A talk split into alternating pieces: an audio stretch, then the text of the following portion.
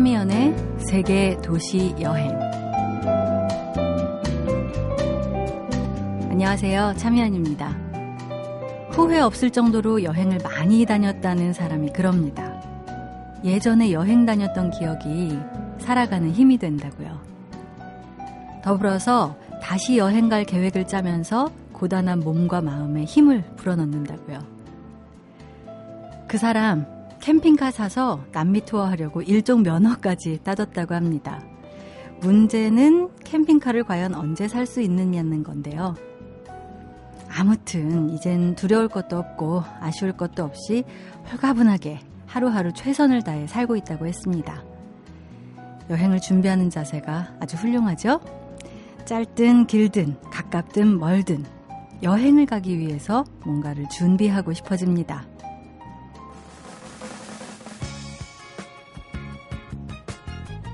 레니 크라비츠입니다. It ain't over till it's over.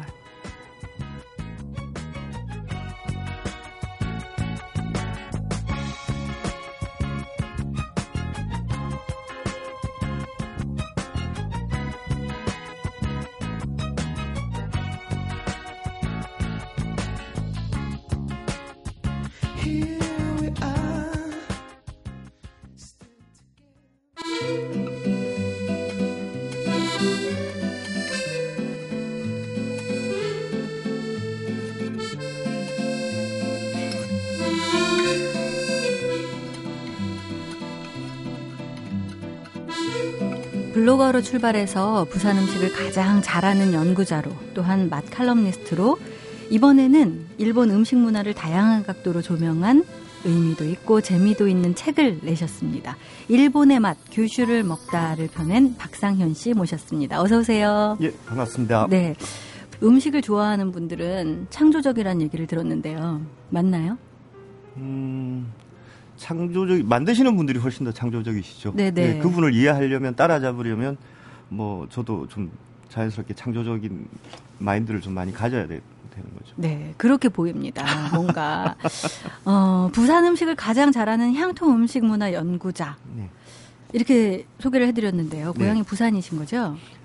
에, 태어난 곳은 부산에서 1시간 정도 떨어진 경남 창원입니다. 네. 근데 이제 초등학교 이후로 계속 지금까지 살고 있으니까 음. 고향이나 마찬가지겠죠. 네. 지금 부산과 일본이 가깝잖아요. 네, 네. 어, 그래서 일본 음식에 관심을 또 갖게 되신 건가요? 어, 가깝기도 하거니와 네. 지금 뭐 이렇게 부산에서 제일 가까운 후쿠오카를 기준으로 하면 직선 거리로 한 180km 정도 되거든요. 네. 근데 부산에서 서울까지는 한 320km 정도 됩니다. 네. 그러니까 지리적으로도 굉장히 가깝고 그리고 부산 음식의 이제 근대 음식으로 보자면 네. 그 저기 일본 음식의 이 흔적들이 굉장히 음, 많이 남아 있습니다. 네. 그래서 저는 그 흔적들을 좀 어. 이렇게 한번 그 현지에 가서 직접 한번 보고 싶다라는 어. 그런 의도로 처음 일본 음식에 관심을 갖게 된 겁니다. 처음에는 부산 음식 속에 일본 음식을 찾아가셨는데 네. 지금은 또 일본 음식만의 매력을 담뿍 담아 오셨어요.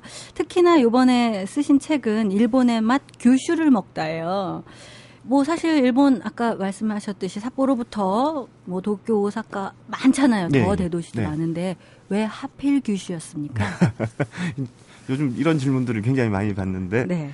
어, 우선 저기 어, 큐슈 같은 경우에는 그 고대로부터 이렇게 백길로 한반도와 연결이 되어 있었습니다. 음, 네. 그러다 보니까 이제 그 한반도와의 어떤 교류의 흔적들 음. 이런 것들이 많이 남아 있고 그것이 이제 음식에까지도 이렇게 남아 있습니다. 네. 어, 그 부분이 우선 첫 번째로 이제 제 관심을 끌었었고 음, 두 번째로는 이제 그 큐슈에는 얼마 전에 2007년이었을 겁니다. 아마 그 일본 그 농림수산성에서 그 중앙정부에서는 처음으로 이제 일본 100대 향토 음식을 음. 선정을 했었습니다. 네.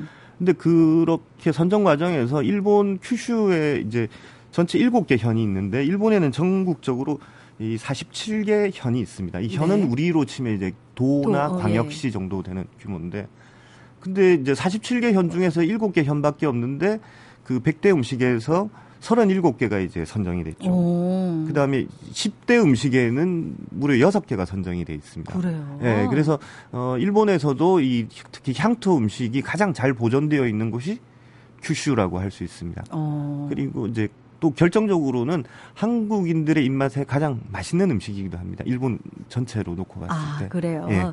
그게 흥미를 끄네요. 예. 어, 그럼 주로 이제 큐슈가 가깝다고 말씀해 주셨으니까 네. 부산에서 가시면은 뭐 배로 많이 다니시나요? 네, 저는 주로 배로 배를 많이 이용을 합니다. 어, 그렇게 다니신 지는 얼마나 되셨어요?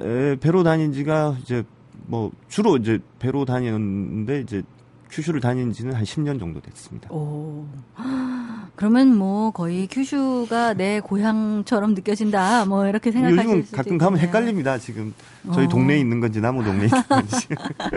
그렇겠네요. 네. 있으신 책을 보면 돈가스나 카레라이스처럼 남의 것들을 일본식으로 재해석한 음식에 대한 얘기가 나오는데 그 네. 과정이 재밌는 것 같습니다. 네. 좀 얘기로 풀어주실까요? 그 그런 거 있습니다. 요즘 한국에도 이렇게 이제 보시면 그 어, 베이커리 같은 데 가면 카레가 들어있는 뭐 저기 그 카레 고로케 같은 네네. 거, 네. 뭐 이런 거 많이 있지 않습니까? 네. 근데 카레 고로케를 이렇게 보시면 고로케라는 방식도 일본에서 만들어졌고 네. 지금 카레도 사실은 이제 인도의 마살라가 일본, 에 전해져서 카레가 된 건데, 네네. 네. 그러니까 그 이 음식을 보면 어디로 가도 이렇게 일본 음식이 아닌 것처럼 보이는데 일본 사람들은 이거를 일본 일본인이 개발한 세계적인 음. 발명품이라고 얘기를 하거든요. 어. 그래서 이제 마찬가지로 이제 돈가스 같은 것도 원래는 이제 그 프랑스 음식인 커틀릿이 네. 일본화된 것이 돈가스인데 네. 이런 저런 것들을 보면서 일본 사람들이 이제 음식에 있어서 이렇게 음. 이제 그 근대 음식을 외래 음식을 받아들일 근대 외래 음식을 받아들일 때 화혼양제라는 이 그들만의 합리성을 추구합니다. 음. 이 화혼양제는 그 풀어서 얘기하면 이제 어, 일본의 정신의 바탕으로 해서 서양의 기술을 받아들이겠다는 네. 거거든요. 그러면서 이제 그 일본 사람들은 거기에 기준해서 이제 음식을 자의적으로 해석을 합니다. 음. 일본인들의 방식대로. 네. 그렇게 해서 해석을 하는데 그 해석에 있어서 가장 중점적으로 이 사람들이 가지는 것이 두 가지가 있는데 한 가지는 밥하고 어울려야 한다. 음. 그 다음에 또 한 가지는 젓가락을 사용할 수 있어야 된다. 네. 그래서 도, 돈가스를 지금 일본식 돈가스를 생각해 보시면 네네. 네. 가장 쉽게 이해할 수 있습니다. 그러니까 네. 칼과 포크를 사용하던 것을 젓가락으로 이렇게 이미 네. 잘라져 나와서 네네. 네. 젓가락으로 먹고 그, 그 다음에 그걸 밥하고 같이 먹는. 그렇네요. 네. 거기에 미소 그 일본식 된장국이 된장국? 딸려 나오고 예. 그 다음에 거기 뭐 그 단무지나 이런 것들까지. 음. 그러니까 이게 완벽하게 서양의 음식이 일본식으로 변형이 되는 거죠. 네네. 일본 사람들은 이런 변형을 굉장히 즐겨하고 음. 그리고 적극적으로 합니다. 그러게요. 네. 그 생각을 전혀 못 하고 있는데 네. 있었는데 카레 생각하면은 진짜 네. 우리의 카레가 있고 진짜 인도의 카레가 있지만 일본 카레가 따로 그렇죠. 있단 말입니다. 네. 그런 것처럼. 그래서 일본 같은 아. 경우에는 이제 영국을 통해서 원래 이제 인도의 마살라가 영국에 가서 커리가 되고 네. 영국의 커리가 일본에 오면서 카레가 됐는데 네.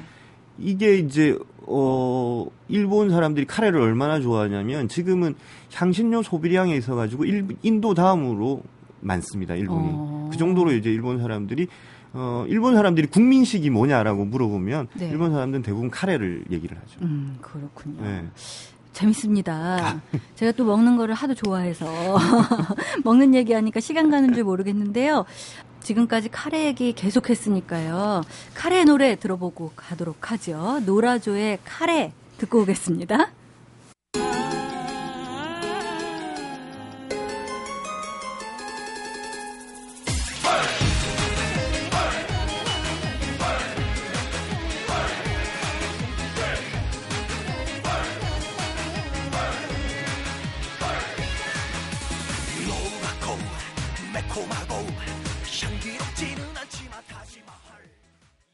네, 노라조의 카레 듣고 왔습니다. 참여연의 세계 도시 여행 오늘은 박상현 씨와 함께 일본 규슈로 맛기행을 하고 있습니다.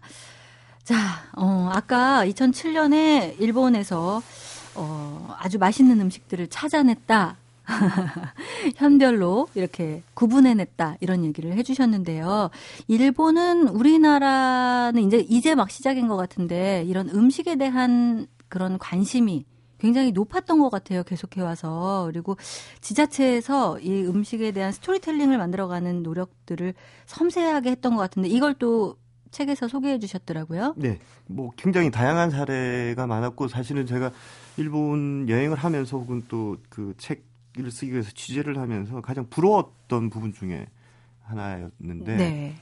예를 들면 이런 경우가 있습니다. 그 일본의 이제 큐슈 중심의 아소산이라고 화산 지역 지대가 있는데 네. 이 중에 이제 미나미 아소군이라는 지역이 있는데 이 네. 지역은 사실은 그 풍광은 좋은데 풍광 음. 외에는 딱히 먹고 살 거리가 없어요. 어. 굉장히 산촌이라고 네. 보시면 되는데 이 지역 이제 젊은이들이 그 지역을 활성화시키기 위해서 뭐 어떤 방법이 있을까라고 생각을 하다가 이제 그 계곡이 좋으니까 이제 거기 산천어가 많이 살고 있었어요. 네. 그래서 산천어 축제를 연 거죠. 어. 그러니까 한 5일 동안에 5월 달에 5일 동안 산천어 축제를 열고 나니까 한 20만 명 정도가 이렇게 방문을 해서 와. 아 좋다 이랬는데 이게 1년 중에 그 축제 기간밖에 없는 거죠. 어. 축제 기간 축제가 안 열리는 기간에도 그 사람들이 좀 찾아오게 할 수 있는 게 뭘까? 네. 그래서 이제 이 사람들이 어, 여러 사람들을 만나서 이렇게 조언을 구했었죠. 네. 그러다가 이제 어떤 그 요리사 한 분이 이들에게 뭐라고 얘기했냐면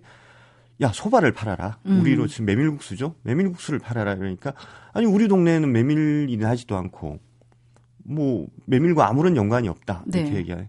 야 대신에 너희는 좋은 물이 있잖아. 음. 좋은 물이 있으면 메밀을 만드는 데 있어서 가, 메밀국수를 만드는 데 있어서 가장 중요한 건 반죽. 메밀과 물이다. 음. 근데 메밀은 가져오면 된다. 좋은 곳에서. 근데 물은 굳이 길어 와서 할 수는 없으니까 네. 해라. 뭐 이렇게 해서 음. 이제 이 사람들이 그 메밀국수를 이제 그 향토 음식으로 만들기 음. 시작한 거죠.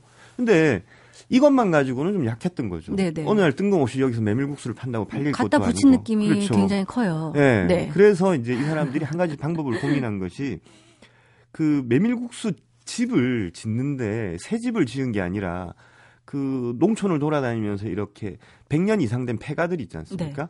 이걸 뜯어온 거죠. 음. 거기서 아예 집 예, 전체를. 예. 그래서 아. 집을 통째로 뜯어와 가지고 경치 좋은 데다가 이제 그 자재를 가지고 네. 전통 가옥을 지어, 지은 거죠. 어. 근데 새로 지은 집인데 이제 와서 먹는 사람들은 이게 아주 오래된 전통 어. 가옥인 것처럼 느껴지는 거죠. 100년 된 메밀 먹는 것 같은 그렇죠. 기분이 드는 예. 거죠. 그러니까 결국 일본 사람들이 여기서 만든 스토리텔링은 판타지를 파는 거죠. 네. 그러니까 실제 이것이 얼마나 오래된 메밀국수 집이냐가 중요한 것이 아니고 네, 네. 그러니까 내가 지금 뭘 느끼느냐 어. 환상을 심어주는 겁니다. 어. 결국은 이제 그게 성, 한 집이 성공을 하니까 계속 두 집, 세 집 늘어나기 시작해가지고 네. 지금 열다섯 집 정도가 이제 그 지역에 이렇게 메밀국수 집을 하게 되고 네. 그리고 이제 인근 대도시에서 이제 주말이 되면 이렇게 차가 밀릴 정도로 음. 찾아오는 거죠. 네. 그러니까 이게 이제 보면 우리가 전통이라는 것은 굉장히 과도하게 이렇게 과거로부터 이렇게 뭔가 그 끊임없이 이어져야 된다라고 음. 생각을 하는데 일본 사람들은 이렇게 스토리텔링을 할 때 보면 그냥 전통도 음. 만들어지는 것일 수 있다라고 네. 생각을 하는 것이 좀 강합니다. 어, 그래서 그러네요. 이런 것들을 보면서 우리가 기존에 가지고 있던 한국 사람들의 생각하고는 좀 다르지 않나라고 어. 생각을 많이 하게 됩니다. 그렇네요. 네. 사실 사람들이 전통을 먹고 싶은 마음도 있지만 그런 분위기를 원하는 것도 그렇죠. 있잖아요. 네. 그걸 제대로 네. 딱 예. 채워주는 예, 거군요. 이런 거는 사실 좀 갖다 붙인 면도 알고 나면 있긴 하지만 네. 우리도 조금 배울 면이 아닌가 하는 생각도 예, 들기도 하네요. 자, 일본 맛있는 음식 또 그 분위기까지 이야기를 나누고 있는데 갑자기 궁금해지는 것이 그렇다면 그 맛있는 것들 정말 다 드시고 다닐 거 아니에요. 다 드셨을 거고. 네. 그 중에서 제일 좋아하시는 게 뭘까? 음, 그, 기분 같아서는 이제 스시나 뭐 이렇게 그 덴푸라나 네. 가이세키 요리나 이런 음식들이 물론 맛있습니다. 네. 맛있는데 사실 이제 제가 일상적으로 일본을 가면 이제 그 늘 찾아가는 가게들이 어떤 가게들이냐면 음. 어 한국 말로는 이제 정식집이죠, 그냥. 네네. 네. 그 우리 뭐 백반집일 수도 백반집, 있고. 예. 예. 일본 말로는 이제 이런 음식점들을 쇼쿠도라고 합니다. 쇼쿠도라고 어, 하는데. 그냥 식당. 예, 예. 식당입니다. 근데 이제 이 집들이 보면 이제 그 동네에 조그맣게 이렇게 가게를 하는데 보통 이런 집들은 음식이 어떤 식으로 돼 있냐면 이렇게 이제 어 작은 반찬들이랑 이렇게 뭐 찌개 국 같은 걸 이렇게 만들어서 이렇게 케이스에 넣어둡니다. 음. 그러면 이제 손님은 자기가 원하는 것만 꺼내서 어. 그 자기가 먹는 개수만큼만 계산을 하는 거죠. 아, 그래요? 그러면 이제 밥을 한 그릇 이렇게 퍼서 주고. 네네. 그래서 이제 그렇게 먹는데 이제 그렇게 먹는 정식집들이 참 그 우선 정서적으로 굉장히 정감이 가고 네. 그 다음에 이제 그 지역의 이 아주머니들의 손맛을 느낄 수 있는 거죠. 음. 그리고 가급적이면 지역의 식재료를 활용을 하고. 네. 그래서 이제 저는 일부러 이제 꼭 그 일본의 시골 마을이나 아니면 뭐 도시도 마찬가지고 이렇게 동네 어귀에 이렇게 정식집들이 보이면 항상 음. 일부러 들어가서 이렇게 맛을 보고 이러는데 네. 참그 음식이 맛있습니다. 저 개인적으로는. 아유, 그게 진짜 더 오히려 따라하기 어려운 거 아니에요? 그렇죠. 오히려 예. 스시다 이렇게 말씀을 해주시면 아 그렇구나 이러는데 예, 예. 가정식 백반집 우리 엄마 된장찌개가 음, 참 맛있어 네네. 뭐 이렇게 얘기하는 것처럼 네네. 느껴지기도 해요. 예. 그 음식을 먹을 때는 참 저도 기분이 좋고. 네. 꼭 일본이 아니고 이건 뭐 우리 동네 뭐 어느 식당에서 밥 먹는 것 같은 그런 느낌도 들고. 어 그렇군요. 네. 자, 뭐 스시, 덴뿌라, 가이세끼 요리라고 이야기하고 싶었지만 백반이 맛있었다 이렇게 말씀을 해주셨는데 네. 우리가 어, 한국 사람은 그래도 좀 일본 음식을 잘 알지만 음. 이제 일본 음식 그러면은 거의 대표적으로 스시를 꼽게 마련인 것 같습니다. 전 세계적으로 음. 이제는 거의 뭐 스시 하면은 뭐 외국 사람들도 한 번쯤 도시락처럼 먹어보기 네, 네. 고 싶어하는 그런 음식 같은데 이게 진짜로 뭐 에도 시대에는 길거리 음식인 패스트푸드였다고요. 네. 이게 이렇게 세계적인 음식으로 자리 잡게 된 데는 우리도 분명히 뭐 배울 수 있는 점이 있는 것 같아요. 예. 사실 뭐 제가 좀 강조하고 싶은 대목이기도 한데. 네. 어, 많은 사람들이 이제 이걸 분석할 때 저기 그 냉장 유통이 활성화되면서 스시가 어, 세계화됐다 음. 이런 식의 평가를 많이 내리는데 네. 실제로 그런 측면이 없잖아 있습니다. 이를테면 그 일본 사람들이 농담조로 그 어떤 얘기를 하냐면 일본에서 최대 어항은 음. 어, 나리타 공항이다라고 얘기합니다. 그러니까 이제 네. 전 세계에서 이렇게 잡힌 아. 그 수산물들이 그러니까 선도가 제일 중요하지 않습니까? 네, 네. 그 해산물들은 네. 그러다 보니까 항공 운송을 굉장히 많이 합니다. 어. 그러니까 이게 전부 나리타 공항으로 다 모여서 일본 전국으로 이렇게 유통이 네. 되기 때문에 일본 사람들이 우스갯소리로 이제 나리타 공항을 일본 최대 어항이다 네. 얘기를 하는데 근데 이게 스시가 세계화된 측면에서는 몇 가지 이제 좀 그 우리가 좀 참고할 만한 구석이 있는데 일본 사람들은 스시 자체를 판 게 아니고 네. 사실은 그 가장 중요한 일본 식문화의 핵심이라 할 수 있는 이 젓가락 문화를 먼저 음. 팔았던 거죠. 네. 같이 움직였습니다. 처음에는 일본 식문화의 핵심인 젓가락을 팔고 그다음에 또 한 가지는 일본 맛의 본질은 간장이거든요. 음. 그래서 간장을 팔고 네. 그다음에 또 한 가지는 뭐냐면 이것을 잘 조리할 수 있는 요리사들을 전 세계에 이렇게 적극적으로 네, 네. 파견하기 시작한 거죠. 네. 그래서 이 사, 세 개가 모여가지고 이렇게 스시라는 음식으로 하나로 집약이 됐는데 음. 처음에는 이제 일본 사람들이 이제 뭐 그 미국의 뉴욕이나 그 영국의 런던 같은 대도시를 중심으로 이렇게 유명 인사들을 중심으로 한 마케팅을 음. 펼쳤는데 어 이러니까 이제 서양인들에게는 자연스럽게 그 일본 음식은 고급 음. 식이다 예, 예. 그다음에 어 교양인이라면 젓가락질 정도는 할 줄 알아야 된다. 이런 의식들이 퍼지기 시작한 음, 거죠. 젓가락질 해 잘해야 멋있는 그렇죠. 걸로. 예, 이게 뭐 마치 이렇게 좀 수준 있는 뉴요커인 듯한 네네. 네. 이런 분위기가 만들어지니까 음. 이게 이제 그 전파가 되기 시작하는 거죠. 음. 그러면서 이제 스시라는 음식이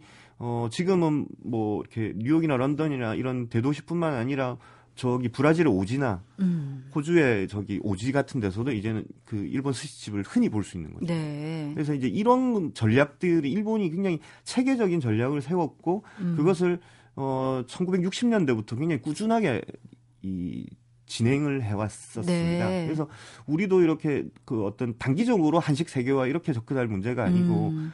어 한식의 요체가 뭐냐 네네. 가장 네. 본질적인 요소들을 어떻게 에, 외국에 팔 어, 외국인들에게 소개할 것이냐 네. 이런 지점들은 좀 스시의 세계화를 보면서 우리가 좀 그 참고할 만한 부분들이 많다고 생각이 됩니다. 그렇네요. 사실 젓가락 문화는 우리가 먼저일 수도 있을 그렇죠. 것 같은데 갑자기 예. 마음이 급해집니다. 자, 오늘 뭐 나눌 이야기는 정말 많아요. 일본 음식들 뭐 색깔도 다양하고 또 우리가 잘 알고 있기도 하고요. 예. 어, 비교적. 네네. 어, 근데 진짜 시간이 아쉽네요. 자, 그냥 마무리를 하는 차원에서 일본으로 이 미식 여행을 가고 싶어 하는 분들이 되게 많이 있습니다. 네. 가깝기도 하고 네. 또 음식도 비슷하고요. 또 이 책이 나오니까 반가워하면서 네. 이책 들고 어, 규슈 가서 음식 여행 하고 싶다 하시는 분들도 주위에서 있던데요. 네. 그런 분들에게 조언을 마지막으로 좀 해주신다면? 뭐 가장 제가 진심으로 드리고 싶은 조언은 이제 모쪼록 제 책을 좀 열심히 많이 읽어주시면 제일 좋을 것 같고 어, 어. 그거보다는 이제 그 가셨을 때 네. 저는 그 그 이, 조금 좀 전에 이렇게 말씀하셨듯이 일본 음식이 우리한테 굉장히 익숙한 음식이기도 합니다. 네. 근데 이제 그 익숙함 때문에 그 한국 사람들이 놓치는 것들이 되게 많이 있어요. 음. 그래서 이제 그 이 다름과 같음이 뭔가를 좀 그 자세히 볼 필요가 있습니다. 어. 그 속에서 일테면 한국 음식과 일본 음식의 공통점과 차이점이 보이고 네. 그러다 보면 우리 밥상에는 없는데 일본에 있는 것이 있고 음. 일본인들의 밥상에는 없지만 우리 밥상에 있는 것들이 있거든요. 네네. 그러니까 이런 다름과 같음 음. 이것을 좀 그 발견해내는 기쁨이 음. 적잖거든요. 네네. 특히 규슈 음식이 그렇습니다. 네네. 그래서 저는 그 일본 여행 하실 때 그런 지점들을 좀 어, 이렇게 좀 관찰자의 입장에서 음. 보시면 여행이 훨씬 더 흥미롭지 않을까 그렇게 생각이 듭니다. 음.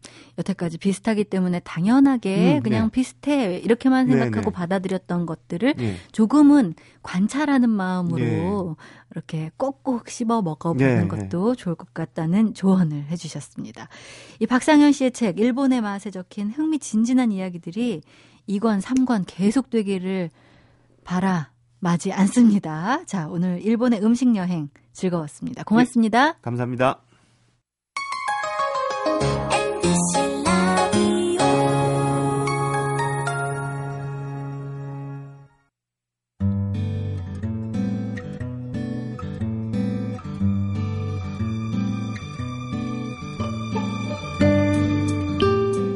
떠날 시간이 따로 있는 건 아닙니다. 일상과 현실은 항상 우리의 발목을 꽉 부여잡고 떠날 수 없게 하거든요. 그런데 이분은 어떻게 해서 여행을 그렇게나 많이 다니시는지요. 시인 김경주 씨 나오셨습니다. 어서 오세요. 안녕하세요. 네, 안녕하세요. 오늘은 어디로 가볼까요? 네, 오늘은 그 골목과 이 좁은 그 오솔길들 음. 이런 것이 또 여행지에서 많이 느낄 수 있는 되게 매력이잖아요. 네. 어, 그, 그 골목이 정말 살아있는 네. 그 도시라고 할 수는 없지만 어떤 거주지, 어, 음. 마을이라고 부를 수 있는 네. 그러니까 타운이라고 부를 수도 있고 음. 어, 이태리 남부의 마테라로 한번 가보도록 하겠습니다. 네. 마테라요. 네. 저도 여행 좀 한다면 한다는 편이었는데 마테라는 처음 들어봐요. 네, 사실은 이제 마테라는 이태리 여행을 많이 하시는 분들도 꼭 이렇게 그 목록에 안 넣으시고 네.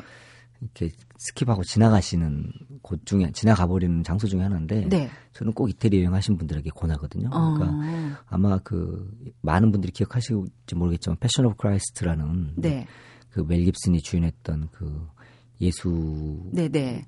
어떤 그걸 상징으로 하는 어떤 종교적 색채가 진한 영화가 음. 어를 떠올리시면 아마 그 영화 전체 촬영지가 이 마테라라는 곳인데요. 아 그래요? 네. 이 마테라는 그 음. 그 결론부터 말씀을 드리면 이태리 정부에서 버려버린 도시예요. 그러니까, 그래요. 어, 그러니까 동굴이 집인 그러니까 혈거 생활을 어. 했던 어, 만 오천 명 정도의 거주지가 집단으로 어, 세운 어떤 그 곳인데 네. 어, 일종의 사시라고 부르는 이 그 동굴집들, 네, 이 네. 동굴로 이루어진 숙식들이 있고 음, 그 많은 사람들이 그곳에서 살았는데 유아 사망률이랄지 어. 위생 상태 이런 것들로 인해서 현대적이지 않다라는 어. 걸로 이제 전기를 끈 공급을 안 하고 그러면서 이태리 정부가요. 예, 이주를 시켜서 음. 했는데 음 사실 버렸다는 말이 조금 뭐 어떻게 들릴 수도 있겠지만 버리긴 했지만 네. 어 우리는 우리의 어떤 그 도시를 설계하는 과정과는 좀 다르게 이태리 음. 정부는 또 유산에 대한 굉장히 자부심이 강하잖아요. 그렇죠. 그래서 이 동굴로 이루어진 그 혈거촌들을 음. 고스란히 이제 또 그대로 그 방치해서 어. 아, 방치만 해놓은 게 아니라 네. 관광객을 향해서 그 어. 혈거 체험도 할 수 있게 해놓고 네네. 다양한 형태의 카페랄지 부티크로 변해서 또 경험을 할 수가 있습니다. 지금은 그 동굴들이 그러면 카페 부티크로 변해 아주 일부만요. 입구만. 아. 하지만 아마 이 마테라 가시면 어떤 여행지 제가 단언할 수 있는데 저 아마 뭐 정말 어떤 여행지도 경험하지 못하는 폐허의 황량함과 네. 그 빛의 아름다움을 깜짝 놀랄 오. 만큼 느끼실 거예요. 그러니까 다른 세계에 와, 와 있는 듯한 느낌을 가지실지도 몰라요. 그렇군요. 어, 저는 반드시 이곳 가서 뭐 헬거 체험 하루 정도 숙박 시설도 많이 바뀌었으니까 네. 그, 그들은 섭씨 15도 정도의 온도를 항상 유지하는 동굴을 오. 했는데 네. 이 석회질로 이루어진 지중해 특유의 그 벽들 있잖아요. 네. 그 벽과 그 테라코, 헤라코타라고 부르는 그 음. 벽과의 질감과 이 푸른 어떤 그 빛감들, 질감들, 네. 빛이 어울려져서 무섭고 을씨름스러운 게 아니라 어, 따뜻하고 예, 환하고 아 이렇겠네요. 예, 아마 인터넷이나 이런 데서 마테리얼 쳐보시면 정말 동화 속 말 같은 느낌이 오. 들 정도로 너무너무 묘합니다. 그래서 왜 몰랐을까요, 여태까지? 아, 그래서 진짜. 보통 남부를 하시면 이제 시칠리를 이야기를 하시면서 네네. 네. 시칠리에 뭐 트라파니랄지 뭐랄지 이런 어떤 곳을 많이 가시는데 그래요. 남부 그러면 나폴리, 폼페이, 네. 카프리, 시칠리, 뭐 소렌토 이렇게만 생각하고 마테라는 정말 그 제가 항상 wish list에 네. 꼭 죽기 전에 가봐야 될 곳 중 하나다. 아이고 또 가봐야 되겠네요. 그래서 이그 네. 화산암으로 이루어진 이 어떤 동굴 혈거 체험을 한 번 정도 경험해 보시길 바랍니다. 음. 네. 그 터키의 카파도키아 가가지고 동굴 호텔을 가본 적이 있어요. 네네. 그런 느낌인가요? 음, 비슷한데 조금 빛감이 좀 다르다고 봐야 돼요. 그러니까 음. 어, 굉장히 사람 고양이가 주인이에요. 이 고양이들, 예, 고양이들이 이 그 마테라는 주인일 정도로 네. 그 인적이 없어요. 인적이 어. 드문데도 불구하고 그 무섭거나 공포스럽지가 않아요. 그 네. 그 사람이 하나도 살지 않는 도시를 걷는 느낌이 어. 있어요. 그래서 어, 뭐 찾아오는 관광객도 그렇게 많지 않고요. 네. 그래서 저는 거기에서 한 두세 시간 정도 이렇게 이어폰에 음악을 꽂고 사진기를 들고 다니면서 걸었는데 음. 어, 그 경험이 아직 뭐 굉장히 오랜 시간이 지난데도 네. 굉장히 많은 영감을 줬고 저에게 어. 어, 언젠가 한번 또 꼭 가보고 싶다. 그래서 뭐 화양연화 이렇게 보면 우리가 네. 영화 화양연화 같은 영화를 보면 앙코르와트의 네. 캄보디아에서 이렇게 수많은 학상 사이에서 음. 연인들이 이렇게 미래를 즐기고 비밀을 나누잖아요. 네. 약간 그런 느낌의 외국 버전, 지중해 아. 버전. 이라고 이태리 버전. 예, 그렇군요. 예. 이태리 정부가 유산에 대한 자부심이 대단하다는 말씀을 하셨는데 로마의 후예잖아요. 그렇다 그렇죠. 보니까 정말 어, 조상 덕에 살고 있다. 그렇죠. 이렇게 평가를 하기도 해요. 그렇지만 정말로 뭐 그런 만큼 또 유산에 대해서 잘 지키는 게 있는데 음, 사람들을 강제 이주시켰다는 면에 있어서는 조금 이해하기 어려운 좀, 음, 왜냐면 좀 맞지 그, 않는 것 같아요. 그들이 이제 그 산족이다 보니까 네. 동굴 속에서 살고 뭐 그러니까 근대화가 현대화가 안 되다 보니까 이제 아무래도 유아 사망률이 가장 컸던 것 같아요. 어. 그 위생 상태가 안 좋다 보니까 네. 그런 걸로 인해서 이제 조금 그 어떻게 보면 이제 밝은 곳으로 이주를 음. 시키기 위한 것이었고 네. 이후에는 이제 히피족들이 그곳을 점령하기 시작을 했어요. 어. 그래서 히피족들이 이제 집단 거주를 하기 시작을 하면서 지금은 이제 아예 정부가 이제 컨트롤을 하면서 네. 관광을 바뀌었는데 그 화산암에서 사는 게그 네. 물론 안이 이제 섭씨 15도를 유지를 하고 굉장히 어떤 아, 낭만적인 삶처럼 비추긴 하지만 음. 사실상 이제 계속해서 어, 그 삶을 지속하기에는 네. 여러 가지 좀 문제점들이 있었나 봐요. 어, 그래서 그랬겠네요. 네. 여기 가기는 쉬운가요? 어, 예, 그렇죠. 어렵지 않습니다. 어, 그, 기차 타고 가나요? 음, 남부에 있는데요. 그 이제 발이라는 곳이 있어요. 네. 이태리에 발이라는 곳이 있는데 이 발이는 이제 뭐 언젠가 또 기회가 되면 말씀을 드리겠지만 그 음. 크루즈의 기착지거든요. 그러니까 어. 이 이태리 바리는 항구 도시인데 이 항구 도시에서 유럽 어디든 갈 수 있는 페리오들이 다 정착하는 곳이에요. 어, 그래요. 그래서 이 바리를 기점으로 해서 어, 나폴리도 일종의 한국의 도시이기도 하지만 네네. 네. 이 바리가 또 이제 그리스랄지 산토, 어. 소위 말하는 산토리니랄지 네. 뭐 크로아티아 뭐 이런 데 네, 네. 가는 배들이 다 이기서 출발을 하는데 그 남 바리에 이제 숙소를 두고 어. 다니면 다니시 갔다 오시면 갔다 오실 수 있고 어. 음, 뭐 어렵지 않습니다. 그러니까 이 네. 이태리 남부를 우리나라로 친다면은 이 바리는 어느 정도 되는 건가요? 통영쯤 되는 건가요? 어, 여수? 여수 정도 된다고 보면 되겠는데 아, 네. 네. 그리스에서 아주 가까워요. 그리스에서 아, 그렇군요. 거의 그리스로 넘어가기 직전에 네. 있는 그 항구라고 생각하면 돼요. 그러니까 아. 나폴리하고는 거리 차이가 좀 있죠. 그렇군요. 네. 이태리 남부 그래서 정말 제가 가본 남부만 생각했었는데 이 마테라라는 곳은 정말 새로운 지역이고요. 당장 이미지를 찾아보고 싶은 생각이 들 정도로 어 정말 wish list에 올려야 될 것 같은 네, 그런 곳입니다. 아름다운 폐허라 했을 때 저한테는 항상 떠오르는 도시이고 음. 여러 칼럼에도 제가 이 마테라에 대한 예찬을 많이 했는데 네. 폐허가 아름다울 수 있다라는 느낌들을 아. 어, 처음 경험을 했다라고 했었는데 네.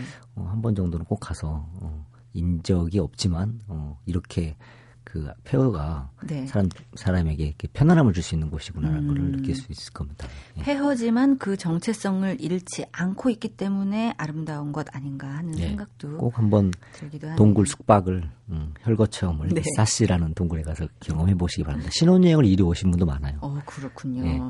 동굴 체험 굉장히 특이할 것 같습니다. 네. 오늘 김경주 씨와 함께 이탈리아 마테라 다녀왔습니다. 고맙습니다. 네, 고맙습니다.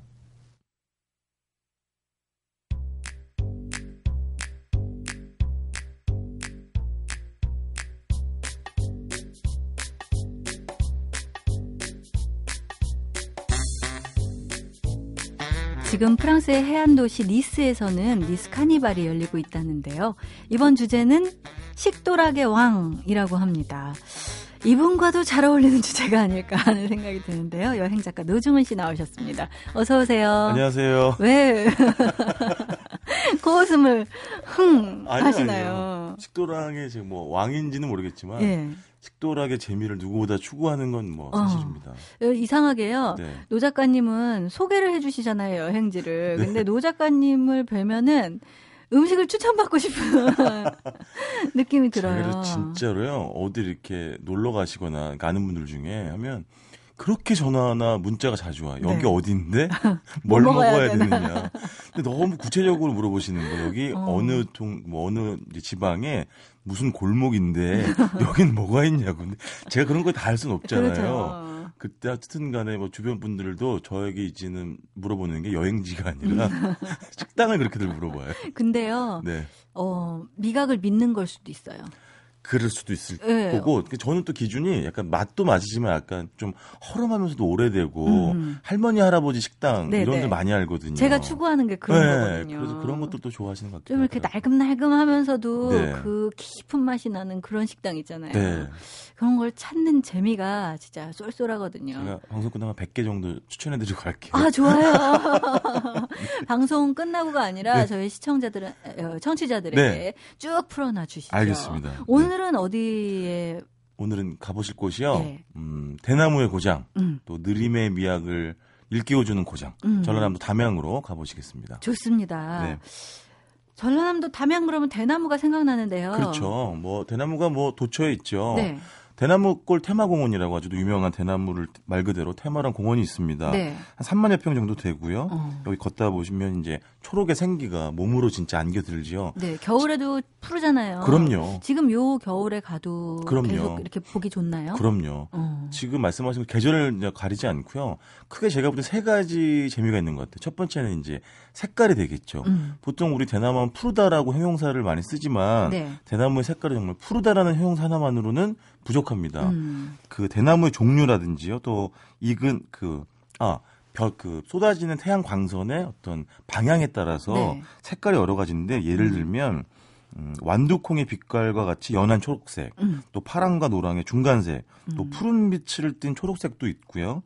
그다음에 익은 벼처럼 그런 갈색, 어. 누런 색깔이에요. 그다음에 검은색이 이르기까지 아주 다양하고요. 지금 말씀하신 네. 것처럼 이제 우리는 봄의 문턱을 향해 달려가고 있지만 겨울에 특히 눈 많이 내릴 때 가게 되면 어. 그 청백의 대비가 네. 정말 아름답죠. 어. 두 번째는 소리입니다. 네. 끊임없이 불어오는 바람에 파들거리고 막 아. 서걱거리는 소리 있잖아요. 네네. 그건 정말 자연의 교향악 교향곡이라고 어. 말씀드릴 수 있고 이영애 씨랑 유지태 씨랑 이렇게 네. 소리를 채집하기 위해 갔던 그 포스터가 생각나는 것 같네요. 아 그렇죠. 예, 허진호 감독. 그렇죠. 영화. 저는 그 소리보다도 그 변심한 여자친구의 자동차를 열쇠로 긁는 그 소리가 더 저는 기억에 남고. 기억에 남으세요? 네. 아 너무해요. 네, 너무 공감이 많이 돼가지고. 어, 그 봄날은 네. 간다에서 저는 네. 눈의 소리를 눈 내리는 어. 소리를. 네. 어, 담아냈다는 점에서 그렇죠. 진짜 맞아요. 큰 감동을 받고 영감을 얻었거든요. 맞습니다. 네. 대나무는 아까 색깔, 소리, 그 다음에 이제 우리 흔히 얘기하는 그런 꼿꼿한, 꿋꿋한 기개죠. 음. 제가 아는 어떤 선배는 대나무를 두고 이렇게 얘기를 하신 적이 있어요. 이렇게 세태 영합하는 특히 음. 대패밥 같은 지식인들이 음. 본보기를 좀 삼았으면 좋겠다고. 음. 얄팍하다는 뜻이겠죠. 아무래도 네네. 근데 대나무는 항상 변함이 없으니까요. 그리고 이제 담양에서는 이렇게 대나무처럼 꼿꼿하게 아주 위를 향해서 치솟아 있는 존재가 하나 또 있는데요. 네. 아주 유명한 메타세쿼이아 가로수길이 아, 있죠. 네네. 이게 담양하고 순창 경계 지역에 있는데 한 8.5km 정도 됩니다. 근데 그 중에 음. 한 1.2km 구간은 자동차라든지 뭐 자전거 다닐 수 없고요. 네. 사람만 걸어 다닐 수가 있습니다. 네. 후젓하게 네. 어, 보실 수가 있는데 지금은 이제 나뭇잎 다 떨어져가지고 음. 나뭇가지가 앙상하지만 곧 이제 봄이 오고 여름이 되면 정말 무성한 네. 숲 터널을 연상시키는 음. 가장 아름다운 또 가로수길을 보실 수가 있겠습니다. 전국에 이 메타세카이아 가로수길은 그래도 몇 군데가 있죠. 있는데요. 맞아요. 어, 다녀보면은 생각보다 다들 너무 짧아서 맞아요. 어, 어, 네. 터널인 것 같아 그랬다가 그냥 쑥 지나가 버리고 그러는데 네. 그나마 이 담양이 그래도 좀 길죠. 긴 것 같아요. 8.5km 정도면 긴 네네. 편이죠. 네. 제대로 그 어, 숲 터널을 느낄 수 있게 만들어주는 그렇죠. 곳인 것 같습니다. 여기 그리고 영화들 뭐 화려한 휴가라든지 뭐 열리지라든지 네네. 이런 영화들의 또 배경을 제공하기도 했습니다. 네. 그러니까 하여튼 영화 그 장소 헌팅하시는 분들은 어찌나 그렇게 잘 알아서 다니시는지. 아 그렇죠. 흔히 뭐그 장소 헌팅하러 다니시는 분들은 네. 정말 여행 작가인 저보다도 아주 곳곳에 숨겨진 비경들 진짜 많이 음, 하시더라고요. 그러니까요. 네. 그런 분들한테는 진짜 이 담양이 네. 어, 보물단지 같겠어요. 그렇죠. 맞습니다. 네. 네. 이 담양에서는 그 대나무 네. 말고는 뭘 봐야 되나요? 정원하고 정자를 좀 보셔야겠는데요. 아. 여기 그 유명한 소세원이라는 정자가 있죠. 네네. 뭐 흔히들 우리나라 최고의 뭐 정원 이렇게 이야기들을 합니다. 음. 그러니까 쉽게 말하면 작은 계곡 여기저기에 정자하고 나무를 배치한 인공 정원인데요. 네. 어, 인공적으로 보이지 않는 그런 음. 멋이 있다고들 얘기들 많이 하고요. 네. 소세란 뜻은 뭐 많은 분들이 알고 계시겠지만 맑고 깨끗하다 이런 뜻을 음. 가지고 있고요. 그러니까 보는 사람마다 조금씩 다른 것 같아요. 그러니까 어떤 분들은 여기 재월당이라는 건물이 있는데요. 네. 이 이름 자체도 아름답습니다. 비계인 음.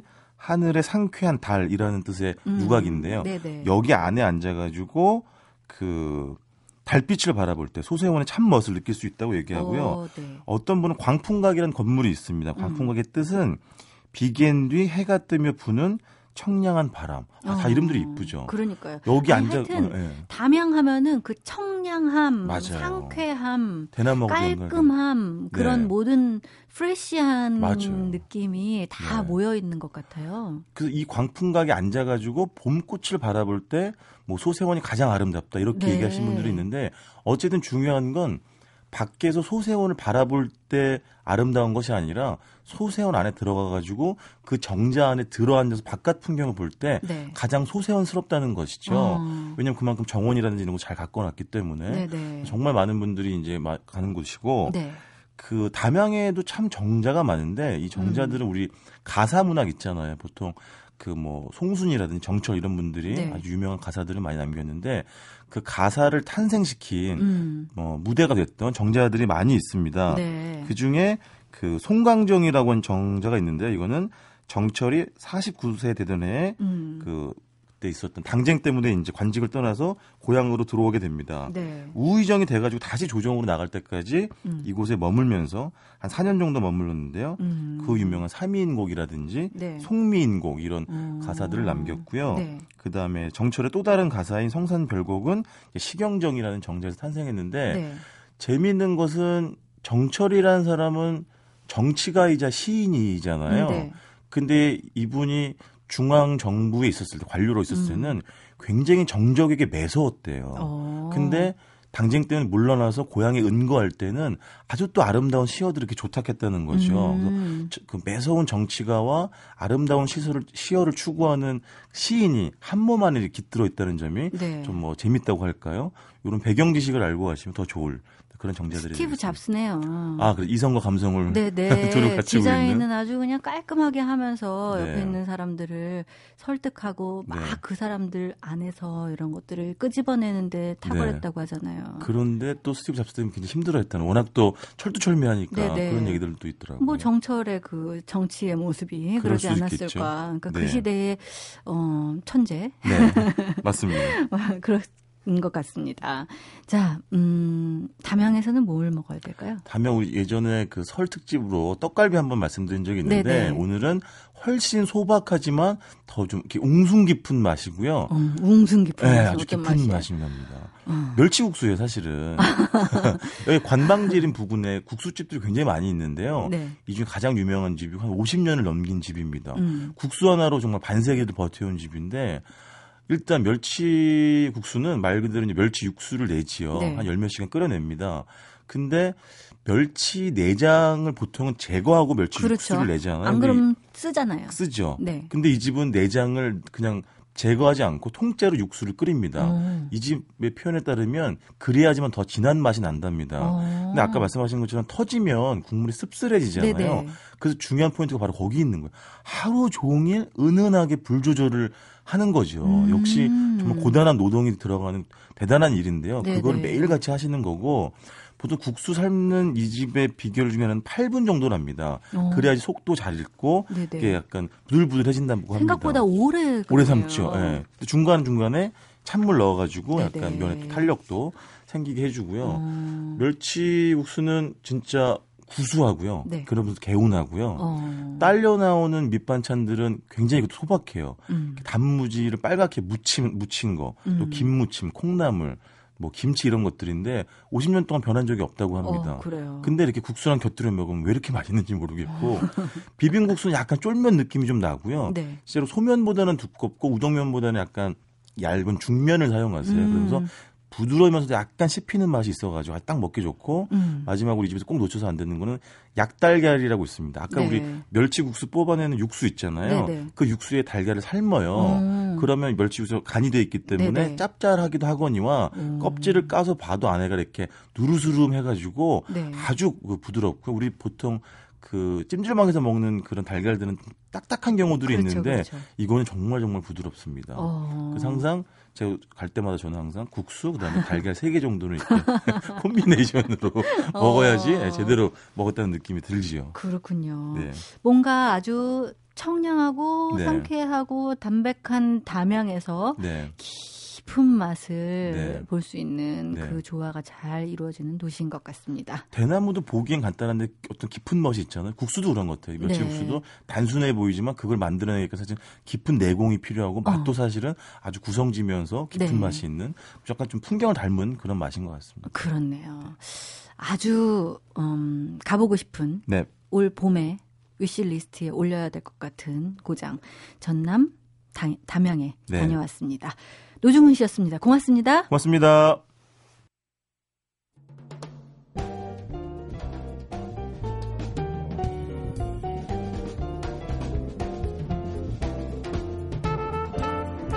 삶 속에서 기쁨을 찾아내는 것도 또 걷어내버리는 것도 마음에 달린 것 같아요. 별것 아닌 것 같아도 의미를 부여하면 별것이 되기도 하죠. 여행도 기쁨을 찾아가는 일일 거고요. 기쁘게 2월의 마지막을 즐겨보시기 바랍니다. 세계도시 여행 참여연이었어요. 고맙습니다.